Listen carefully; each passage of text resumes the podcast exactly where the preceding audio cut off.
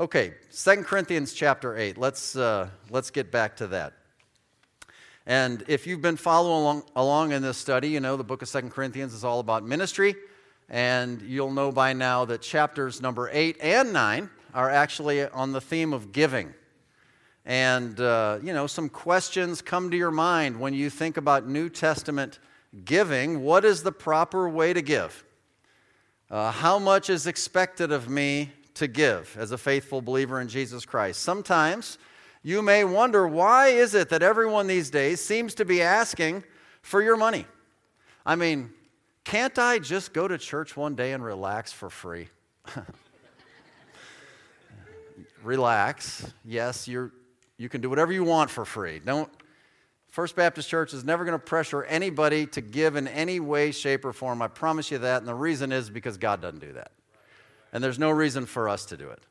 But if you're a faithful believer and you're a part of this assembly, you, want to know some things like should I tithe? That tithe meaning the tenth of my income. Should I not? What about missions? What about some of these things? So today we're going to look at a very simple passage of scripture. It's three verses. It's actually one sentence. We're just we gathered together to study one sentence. And uh, the title that I've given today's message is Giving God's Way. Giving God's Way. I think in these three verses, in this one extended sentence, the Lord really does give us the outline on the manner in which we're supposed to be giving. Now, before we get into that, let me just remind you of the historical context of what was going on back in Corinth in the day. Paul is collecting aid, financial aid for poor saints in Jerusalem. And he's going among the Gentile churches and he's receiving offerings to bring back to help the Christians back in Jerusalem who are having a tough time. And if you want to take your time and research those, we're not going to read those verses together, but you've got it in Romans 15, 25 to 27. I think I put them in your notes. 1 Corinthians 16, the first three verses, they talk about Paul's mission to go out and raise the money for them. But while we're here in chapter 8 of 2 Corinthians, um, we see it, for example, in verse number 4, where it says, praying us with much entreaty. Paul here is bragging about the sacrifice of the churches of Macedonia and talking about them. He says, praying us, the missionary team, with much entreaty that we would receive the gift and take upon us the fellowship of the ministering to the saints. And, and literally, historically, he's talking about the ministering to the saints that are in need in another location in Jerusalem.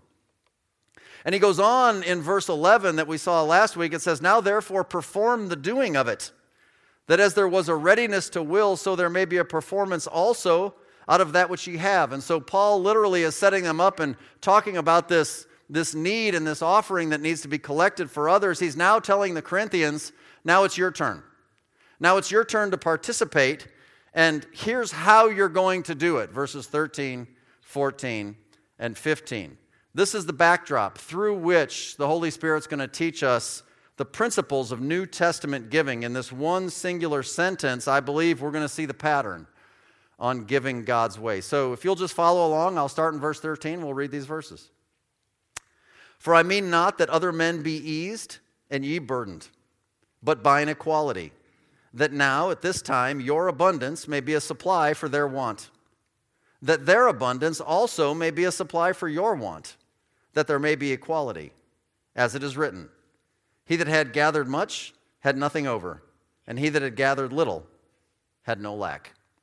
Very interesting sentence, some really good info I think you're going to get out of this. Let's ask the Lord to be our teacher and see what we can draw out of this passage. Heavenly Father, we come before you.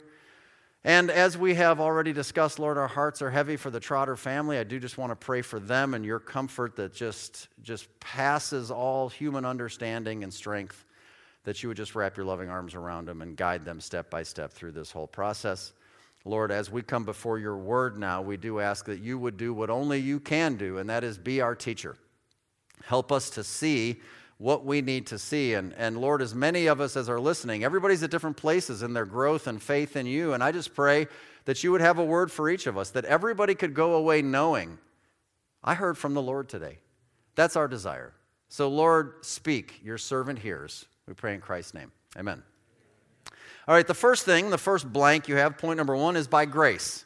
Uh, giving God's way is going to be giving by grace, and, and this comes to us in verse number 13. Now, we understand that we as Christian people are to give because God is a giver, right?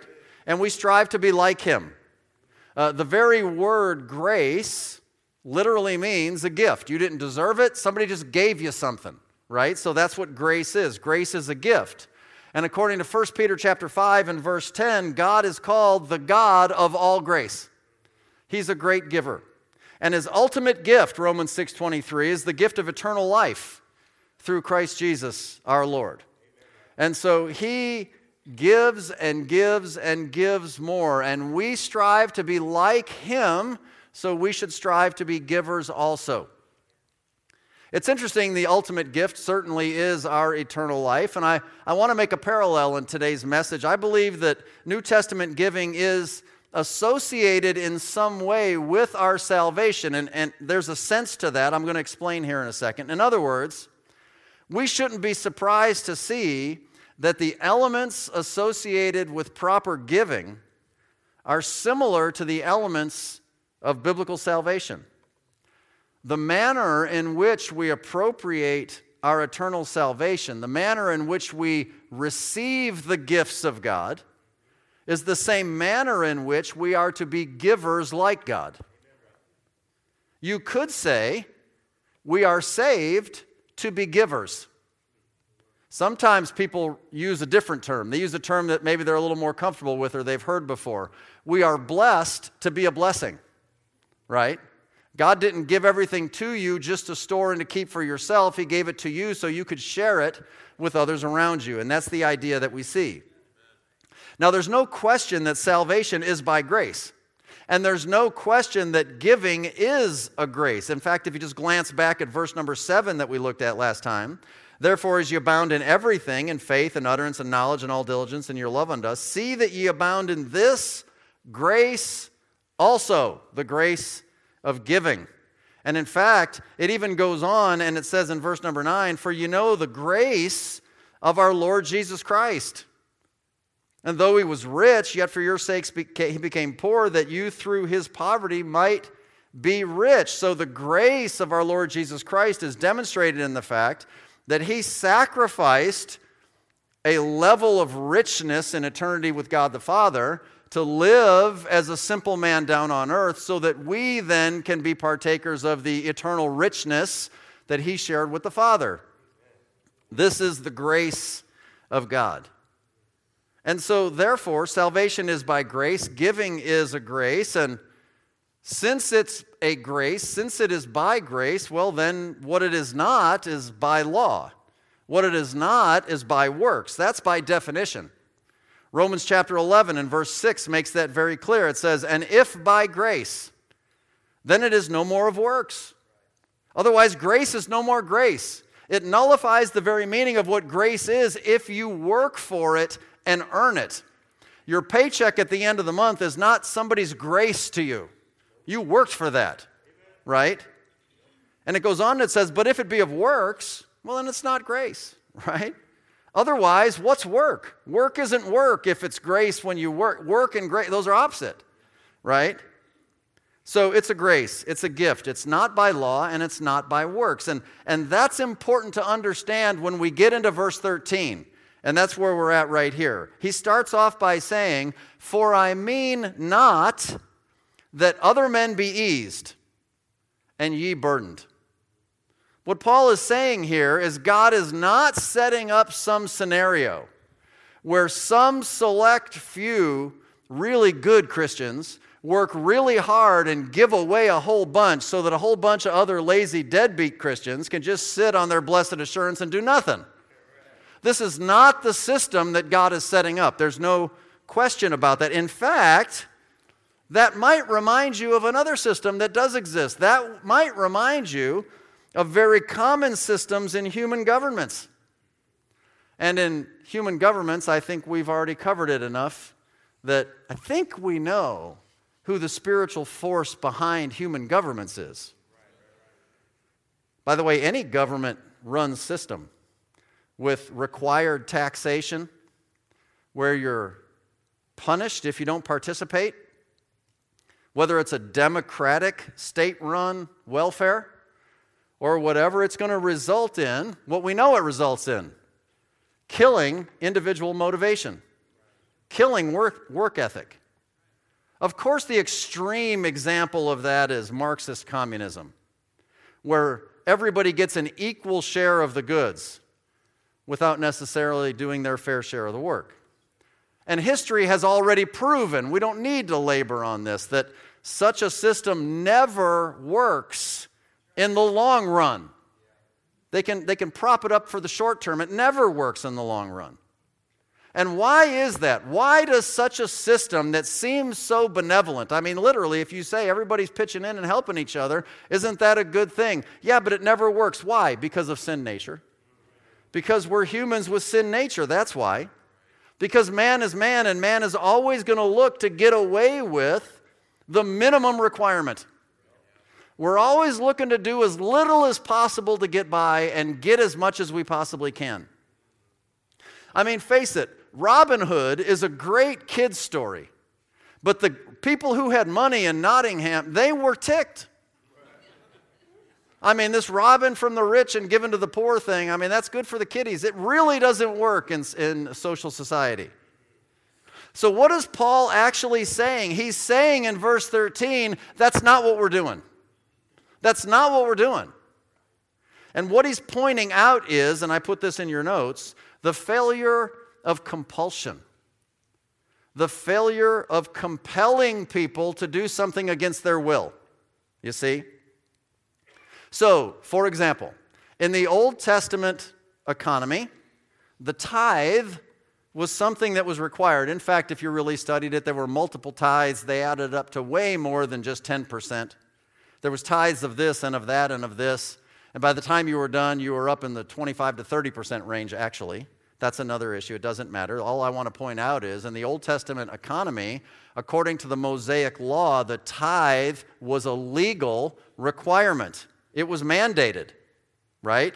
Not giving it was breaking the law, and it resulted in punishment. And so that's not the system of New Testament giving. And, and you'll say, well, wait a minute, the law is perfect and holy and pure and righteous. Yes, it absolutely was. And it was very effective, but only temporarily because it was effective for the purpose for which it was given. And the purpose for which it was given is to be a training tool to get you to grace. That's what it was for. That's what Galatians 3:24 says, "Wherefore the law was our schoolmaster, our teacher, our trainer to bring us to Christ." And now that Christ is here, and now that the gift of grace is freely bestowed to the uttermost in your life, all spiritual blessings and heavenly places are yours. You don't need a law anymore. You don't need a legal requirement anymore. We're not setting it up so that you got to work really hard and other people do nothing. That's not what's being set up here. Any kind of legalistic giving is not giving God's way. Because God wants a relationship and God wants a willing sacrifice. And this is the theme. This is the message of 2 Corinthians 8 and 9. If you just glance ahead, one of the most well known verses of these chapters is chapter 9 and verse number 7, right? Where it says, Every man according as he purposeth in his heart. So let him give, not grudgingly, not of necessity. God loveth a cheerful giver. That's what God's looking for right? The New Testament church is called the bride of Jesus Christ. And Jesus loves his bride. He loves his bride. He gave himself for it. Ephesians 5:25. There's no legalistic standard over his bride. There's no compulsion. Give whatever you want to give right? 2 Corinthians 9 7. As he purposes in his heart, not grudgingly, not of necessity. Just be free today, y'all. Just be free and let the grace of God work in and through you. You give in response to your love for the Lord. And that's what we saw back in verse number 8 where Paul said, I speak not by commandment. We're not setting up a new law, but by occasion of the forwardness of others, and to prove the sincerity of your love. And, and we preachers can take that verse and run with it, and not in error, by the way. Because if you refuse to participate, well, then you are proving something to everybody, whether everybody knows about it or not. You're proving something to the Lord. How sincere is your actual love and humility and thankfulness for all the grace He's bestowed upon you? You see, this is how the Lord wants to look at it. So, giving like salvation, is by grace. And as a result, I might add, is a whole lot more enjoyable when you view it that way, right? Whole lot more enjoyable. Okay, let's get into our second point. Giving is also with purpose. And this is verse 14. And again, like your salvation, right? Your salvation, you have been saved for a purpose. So Ephesians 2 8 9, by grace through faith, but Ephesians 2 10 then gives us the purpose. We are his workmanship, created in Christ Jesus unto good works, which God hath before ordained that we should walk in them. This purpose, the purpose of our giving, it really is the main point. It's the main focus of this one sentence that encompasses three verses. It's found in this particular verse. Verse 13 says it's not of compulsion, it's not of necessity, it's not of the law. But in verse 14, it goes on, it says, but, contrasting that, by an equality. That now at this time your abundance may be a supply for their want, that their abundance also may be a supply for your want, that there may be equality, fairness. So this issue of equality pops up again. Again, we're not talking about some socialistic mandated equality. I mean, face it, in a, in a socialistic communistic system, and in case it's bugging you that I keep saying that, I, I lived in one for a long time. I understand. Everyone is equal. Yeah, but some people are more equal than others. so, what is biblical equality? I mean, really, I mean, we've got to define it biblically. What exactly is biblical equality? Well, again, if we go back to the history of the context of what was happening in the day when Paul wrote this letter, he's referring to a collection that's being received for the poor saints in Jerusalem. And when he first started to collect, the Corinthians really didn't have much. And so he's bragging on the churches of Macedonia who also didn't have much. But he, he comes to them now in Second Corinthians. Some time has passed, and he says, But now they have come into some money. Now they have abundance, right? That's what it says. But by an equality that now at this time, your abundance that you now have may be a supply for the needs of others who don't have it. So Paul unashamedly asks them to give of it and to help. And you know what the idea is very simply? These are principles of Scripture that most of you have already known. The idea is very simply the body of Christ takes care of itself. That's what the body of Christ does. And in the great chapter talking about the body of Christ, 1 Corinthians chapter 12, let me just remind you, starting in verse 25, where he says that there should be no schism, no division in the body, but the members should have the same care one for another. And whether one member suffer, all the members suffer with it. Or one member be honored, all the members rejoice with it. And don't forget, ye are the body of Christ, and members, each of you in particular. So, the obvious illustrations, you've heard them before. If your foot is hurting and your hand can help it out, it does. The hand doesn't say to the foot, well, you know, stinks to be you. I'm doing just fine up here. Because if and when that happens, then, you know, in our little story, the foot then replies to the hand, okay, great, don't help me out, but good luck getting across the room doing what you want to do without me. We just don't view one another in the church as a unified collective body all working together like we should.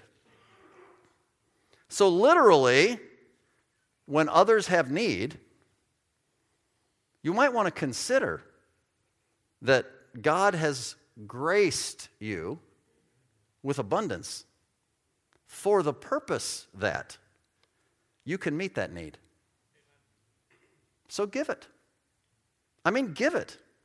And if and when your time comes to have need, just trust that God will move others who have abundance to help meet your need.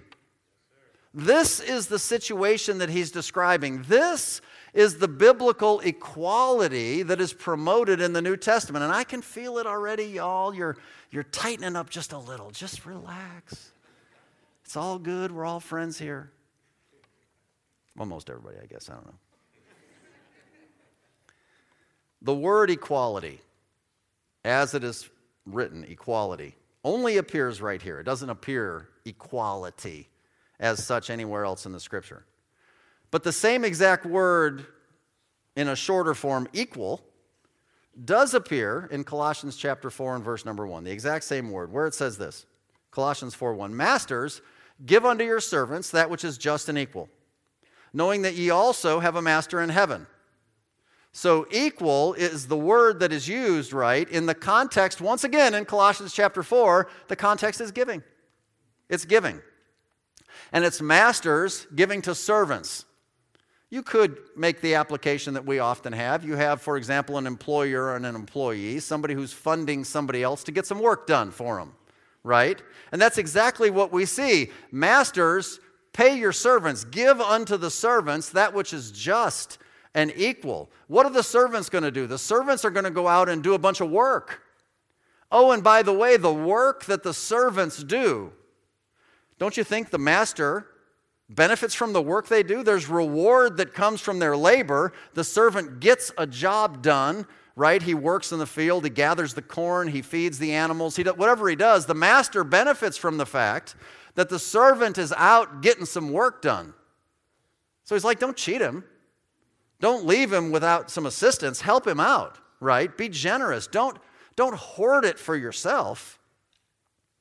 So we have this example. Of course, we have a scriptural example from the early New Testament church. It's found at the end of Acts chapter 4. And in Acts chapter 4, starting in verse 33, it says this And with great power gave the apostles witness of the resurrection of the Lord Jesus, and great grace was upon them all. Neither was there any among them that lacked, for as many as were possessors of lands or houses sold them and brought the prices of the things that were sold and laid them down at the apostles' feet, and distribution was made unto every man according as he had need. Now, this is not, as some have wrongly commented, some form of Christian communism. This is not mandated. This is what it says it is in verse 33 great grace this is great grace functioning in and through spirit filled believers in the Lord Jesus Christ. And the giving was done with purpose. There was a need. There was, we, they looked among themselves, and some had abundance, and some had need. And they're like, oh, we'll just sell off this stuff and we'll give it to you. Give it to them. We're good. We're fine. That's the way we're going to play it.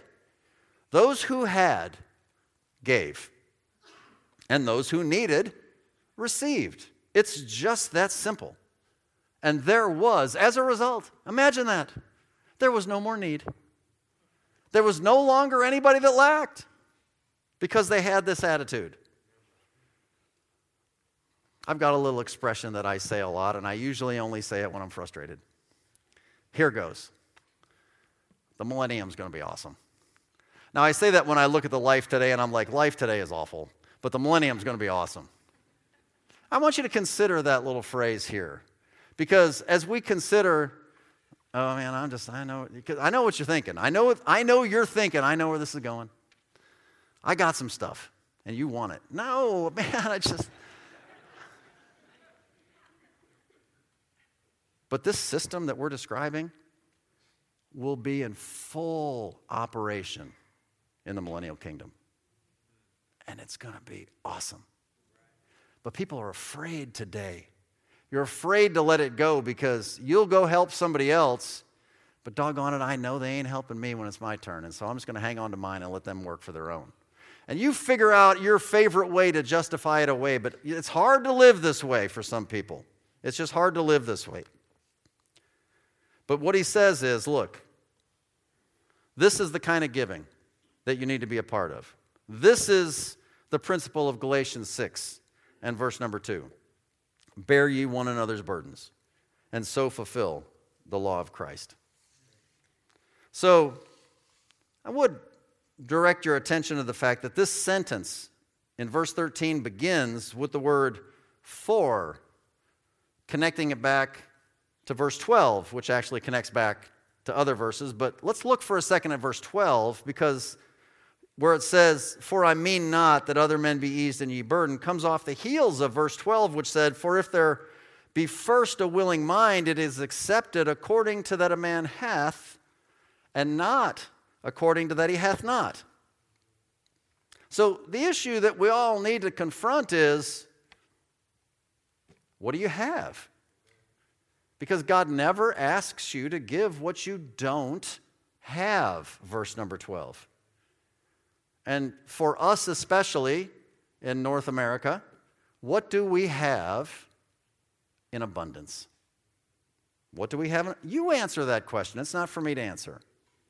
Now let's look at that word abundance because obviously you know what the word means. It means overflow, it means excess, it means extra.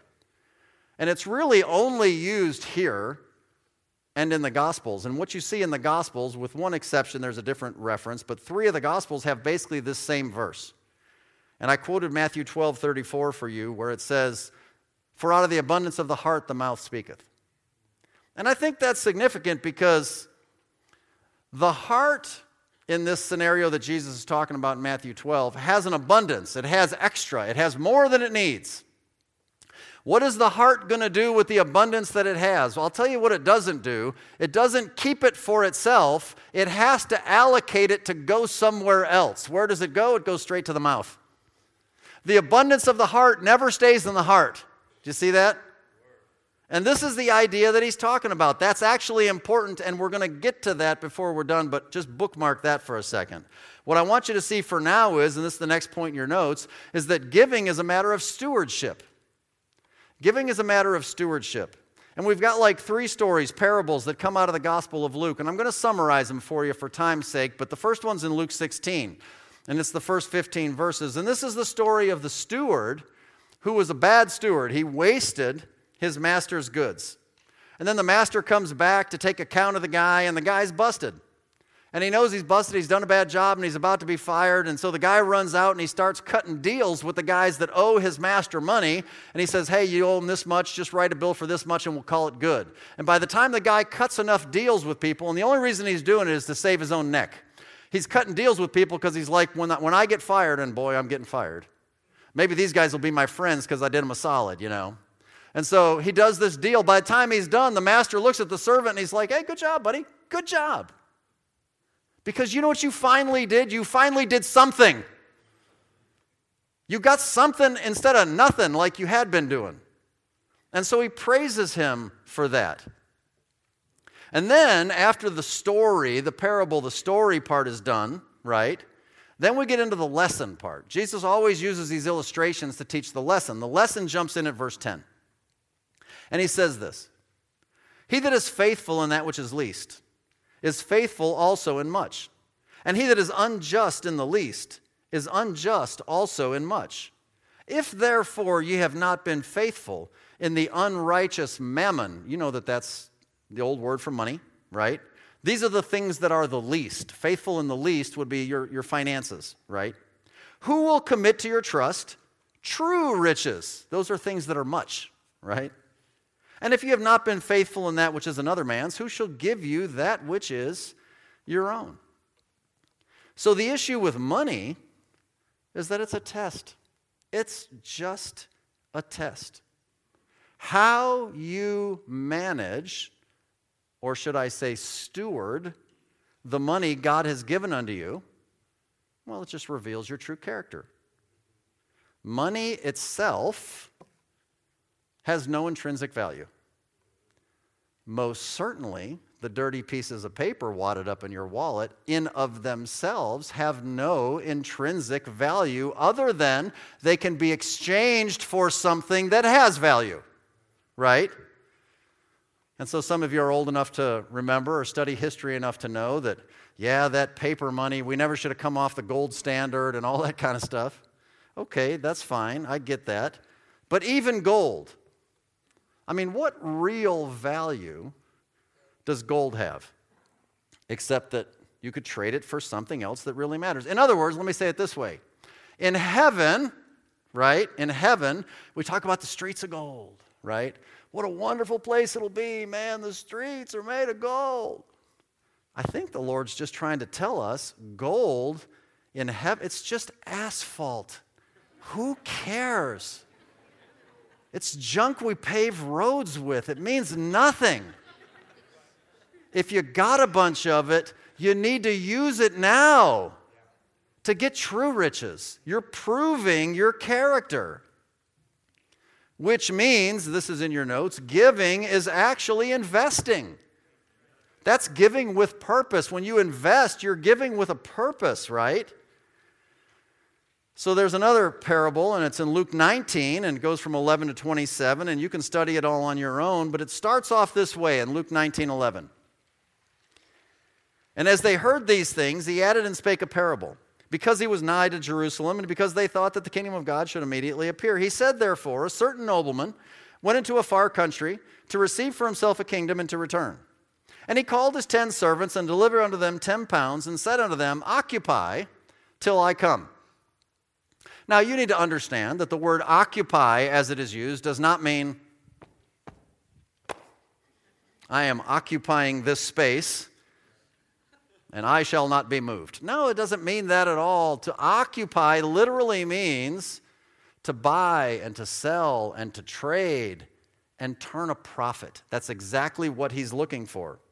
So we have this parable, which means it represents something. The nobleman is Jesus Christ, and he goes off to a far country to heaven, and he's going to return one day, and he's going to return and he's going to take account of us, right? The servants represent us. And I believe this is a church age application because it's the kingdom of God. And by the way, there's 10 servants, and 10 is the number of the Gentiles. And as you go through then the accounting process, one guy turns a profit that's tenfold, and the Lord says, Good job, be a ruler over 10 cities. Another guy, fivefold, good job, be a ruler over five cities. And you'll find that your profit sharing in your eternal investments is going to pay rewards into your millennial rewards. That's a whole nother cool message for another day. But the guy who said, Not me, man, I just wrapped it up in a napkin, I dug a hole in the backyard, and here it is. I didn't do nothing with it, I just kind of kept it. He's punished. He loses his rewards. That's what happens. Now, let me just say all this to say this. Because we have to make personal application or, or we're wasting our time here today. What, and just ask yourself this, I mean, just, just think about it, just prayerfully think about it. What true riches are you investing in while the nobleman is still far away? Think about it. I mean, he's ready to return. Because that is the purpose of giving it's an investment to turn eternal rewards. You see, giving God's way is by grace, and giving God's way is with a purpose. And the last thing that we'll see, and this is our third point, last but certainly not least, is that giving is also by faith. And that is what is being taught in verse 15. Again, similar to your salvation, by grace through faith. So here in verse 15, Paul directly quotes, he references Exodus 16 18. And Exodus 16 is that great chapter on God giving manna to the children of Israel in the wilderness, right? They crossed the Red Sea and they're out in the middle of a desert now, and how are we going to eat? Well, God's going to provide. And He's going to provide every single day, right? So let's get a running start. Let me read for you Exodus 16, 16 through 18. And it says, This is the thing which the Lord hath commanded gather it every man according to his eating, an omer for every man according to the number of your persons. Take ye every man for them which are in his tents. And the children of Israel did so and gathered, some more, some less. When they did mete it with an omer, he that gathered much had nothing over, and he that gathered little had no lack. They gathered every man according to his eating. And you see that phrase in verse 18 is the phrase Paul quotes in 2 Corinthians 8:15 on the tail of this sentence about how we should have New Testament giving. He takes them back to God providing the manna in the wilderness. This is the point. This is the thing that we've got to get. If you get this, you get it. And if you don't get this, you're not going to get it. You need to remember that the story of the children of Israel as they entered the wilderness, when they went into that desert, it was the time that God used to test them. It was the time that God used to grow them up and to mature them, right? He promised, He promised that He would provide for them. And he most certainly did. He gave them their food every day, one day at a time, for 40 stinking years. Every man got all he wanted and all he needed. You want more? Get you some more. You got enough? You got enough. Good for you. Some gathered more and some gathered less. Every man according to his eating. You still hungry? Go get you some more. God provided every single day. And I would say that that is sufficient proof that God will always provide your needs. Amen? So, you know what the lesson is? The lesson is about the bondage of covetousness. That's what the lesson is. The bondage of being covetous. So we'll go back to Exodus 16 and let me keep reading, picking up in verse 19. And Moses said, Let no man leave of it till the morning. Let me stop here for a second because we don't talk like that. Let no man leave of it literally means leave any of it stored up until tomorrow morning. He doesn't mean let no man leave of it like ditch it and throw it out in the weeds or something. No, he says let no man store it let no man save it till tomorrow. And the children of Israel, not unlike a lot of us, right? Notwithstanding, they hearken not. oh, yeah, thanks. No, thanks. They hearken not unto Moses. They're like, you know, oh, yeah, thanks. Don't store it, but you know, I think, I'll, I think I will just kind of, do. you know, that's what they were doing, right? So they hearken not unto Moses, bad move, but some of them left of it, saved some of it till tomorrow morning. And what happened? It bred worms and stank. And Moses was wroth with them. And they gathered it every morning, every man according to his eating, and when the sun waxed hot, it melted. You, get what Paul's referring to in the context of the New Testament? Do you understand the reference to Exodus 16? Do you realize the picture that God painted in Exodus 16 and the consequences and the implications it has for our lives? They were, the children of Israel in the wilderness, to not save any of it for tomorrow, except on the Sabbath eve. I know some of you know that. Okay, I know that too. And all of it that was saved on the Sabbath eve was consumed on the Sabbath. So two days after that, there's nothing, right? I mean, they're, they're trusting God day by day. If they tried to gather too much, if they tried to have abundant savings, God said no. It bred worms and stank. You know what God wants? God wants from us the same thing He wanted from the Israelites in the wilderness to have enough faith in God to believe that He'll provide again for you tomorrow, and the next day, and the next day, and the next day. Let me just ask you something. Let's make this real simple, y'all. Seriously, I'm a simple guy. Let's just make this real simple. Really, honestly, truly. Has God ever not provided for you all that you need? I mean, come on. You know what our covetousness is? Our covetousness to hoard stuff, it's a lack of faith. That's what it is. We hoard because we're carnal. And our multiplied stockpiles of resources, That's driven by fear. It's not driven by faith. Now, there's another parable that Jesus illustrates. It's in Luke chapter 12, and this will be the last one that we'll look at. And the parable starts actually in verse 16, but we're going to read verse 15 because Jesus makes a statement and then he gives the parable to illustrate it. And the statement that he makes is, is, the, is the crux of what he's getting at. In verse 15, he says, And he said unto them, Take heed and beware of covetousness. For a man's life consisteth not in the abundance, oh, there's that word, abundance, of the things which he possesseth. Verse 16, And he spake a parable unto them, saying, The ground of a certain rich man brought forth plentifully. And he thought within himself, saying, What shall I do? Because I have no room where to bestow my fruits. To bestow, stow, storage, to put into store, to save my fruits. And he said, This will I do. I will pull down my barns, and I'll build greater. And there will I bestow all my fruits and my goods. And I will say to my soul, Soul, thou hast much goods laid up for many years. Take thine ease, eat drink, and be merry. The old boy's got a retirement plan. But God said unto him, Thou fool, this night thy soul shall be required of thee. Then whose shall those things be which thou hast provided? So the parable ends in verse number 20.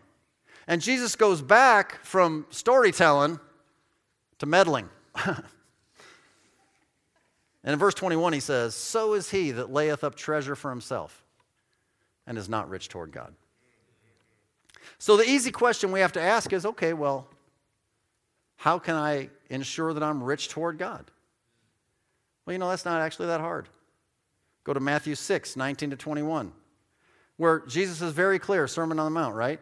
Lay not up for yourselves, key word, treasures upon earth where moth and rust doth corrupt, and where thieves break through and steal, but rather lay up for yourselves still, but they're going to be treasures now in heaven, where neither moth nor rust doth corrupt, and where thieves do not break through nor steal. For where your treasure is, there will your heart be also. What a great principle that is. So, in other words, when God gives you, friend, the blessing, the gift, the grace of abundance, don't consider it just for yourself. Consider investing in eternal things. Now, let me explain something. Because, again, I know, Troy, I know it, man. This was going to be one of those days, bro. Relax. Can you all just take a deep breath? It's okay. It's okay. We're not asking for bank accounts. We don't care. God bless all of you. You're wonderful people. I'm not, and I don't believe the New Testament is, trying to set up some new legalistic standard that says it's wrong to have a savings account. Please understand that. That to have a savings, to have a retirement fund, in of itself is not the issue.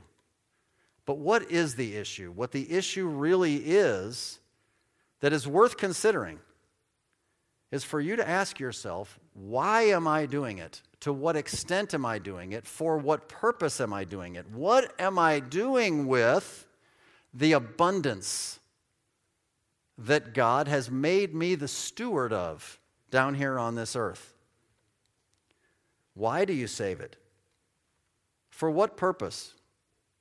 And, and, I, and I will say, this is a particular difficulty for those of us, all of us, that live in this time period characterized by Laodicea. Because Laodicea is known to be physically rich and increased with goods, and spiritually poor. And so it's our tendency to fall into that trap. But this theme, this understanding is the whole point of chapters 8 and 9. Nobody is trying to say that you're in sin if you save. But God wants you to live by faith. That's what He wants you to do. And the question you have to ask yourself is who are you really trusting for your provision? Are you really trusting the Lord or are you trusting in your own two hands? I'm not saying be lazy because the Bible says we should work. If you don't work, you shouldn't eat. But my goodness, you can take anything too far. Your flesh is willing to grab a hold of anything. You can save for the future, but for what purpose are you saving for the future?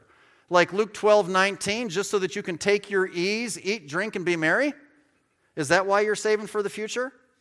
Or is it to simply fund your continued life of faith and ministry in your later years after you can't work anymore daily?